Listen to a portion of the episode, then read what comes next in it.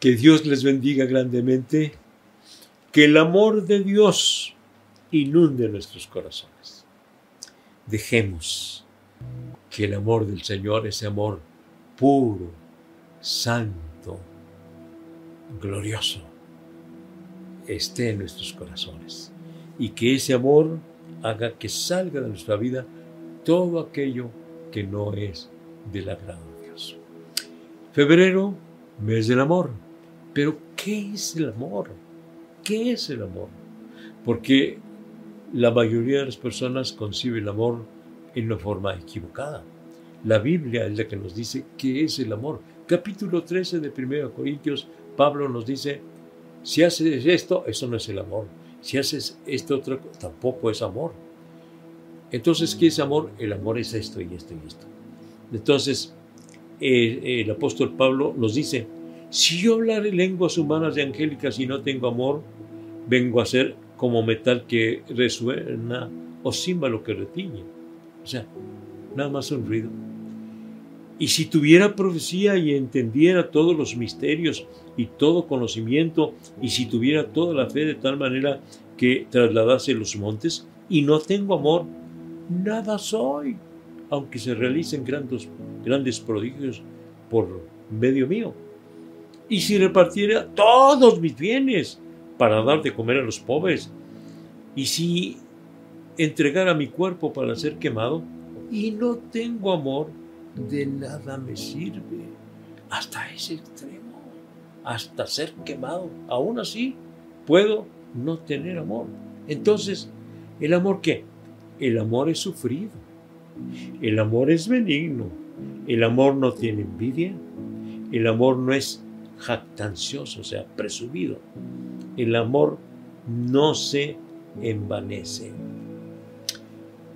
La jactancia y el envanecimiento son, son hermanos, son primos hermanos, son hermanos, son muy parecidos. El envanecerse, dicho de otra manera, es creerse mucho. Entonces, por eso, el ser presumido, pues también es, es eh, casi igual que, eh, que envanecerse, ¿verdad? Pero cuando se tiene el amor de Dios, no se envanece. Mira, seguimos todavía estudiando esto de que, ¿qué tenemos que no hayamos recibido? Y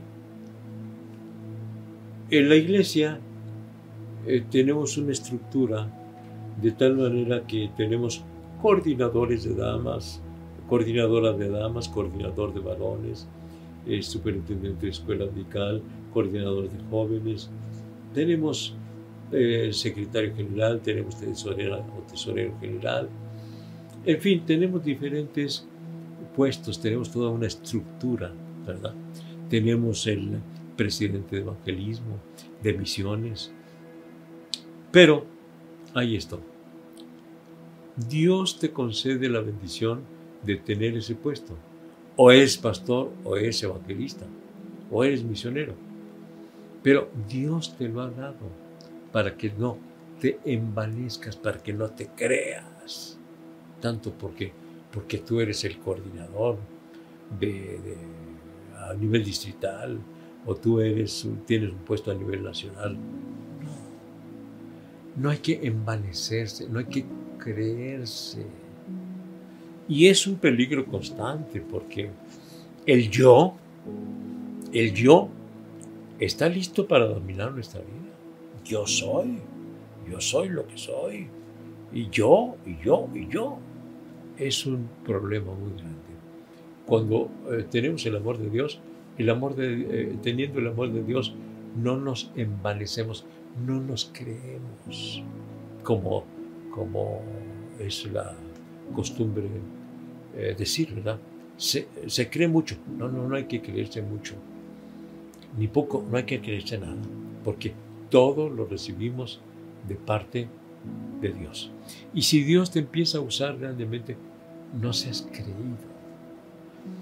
He estado yo este, hablando algunas ocasiones en que, por ejemplo, algún cantante, algún evangelista, algún predicador itinerante, Dios lo empieza a usar mucho. Y entonces dice, este, sí, sí, sí voy a ir a su iglesia, pero yo necesito que usted me hospede en un hotel cinco estrellas y que pongan allí un automóvil a mi disposición, mientras en el día que lo estoy predicando yo quiero trasladarme a diferentes lugares y yo quiero tener un, buen automóvil allí en, este, en mi hotel y quiero que me den tanto dinero de ofrenda y quiero viajar de esta manera y de esta otra. Digo, ¿por qué? ¿Por qué? Una vez un cantante me dijo, sí, pastor, yo puedo estar este, cantando ahí en su iglesia tres días, este, pero me va a dar usted una ofrenda de 50 mil pesos. Y les estoy hablando de hace, pues no 50 mil años, pero hace como unos 40, 50 años. Quería 50 mil pesos. Le dije, ¿por qué quiere 50 mil pesos? No, porque yo, yo tengo mi ministerio. ¿Tiene su qué? Mi ministerio del canto. Ah, pues con razón cobra 50 mil pesos, porque es su ministerio, no es el ministerio del Señor. ¿Sabe por qué? Porque el ministerio del Señor no se vende. El ministerio del Señor es un privilegio nos den o no nos den. A ver, hasta tenemos que pagar. Pero no vamos a exigir, no vamos a pedir nada. No seas creído, porque aquí dice eh, la palabra del Señor, el amor no se envanece, no es creído.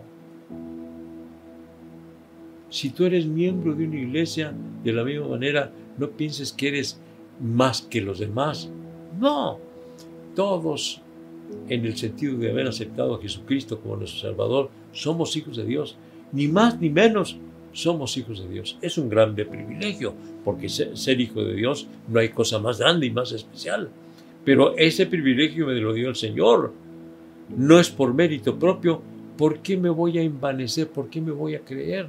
O sea, soy hijo de Dios porque merecí ser hijo de Dios. No, no merecía nada. Pero el Señor me dio esa bendición de concederme ser hijo de Dios. Y como hijo de Dios, debo llenarme del amor de Dios que no se envanece, que no es creído, que no es creído. Y no solamente dentro del ámbito de, la iglesia, sino en tu trabajo igual. Si tienes tú un buen puesto, no, no mires a los demás como yo soy, tú no eres nada. No, de ninguna manera. Vas tú a asumir la actitud de lo que corresponde a alguien que está lleno del amor de Dios, porque el amor de Dios no se envanece. No nos envanecemos, no somos creídos si tenemos el amor de Dios.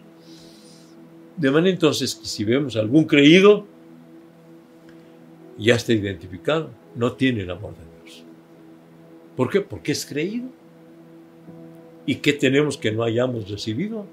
Todo es solamente por la misericordia de Dios, no es por méritos propios. Así que entonces vamos a colocarnos en el nivel que Dios quiere que estemos, en la condición, en el lugar que Dios quiere que estemos, llenos del amor de Dios y por lo mismo no envanecidos, no creídos.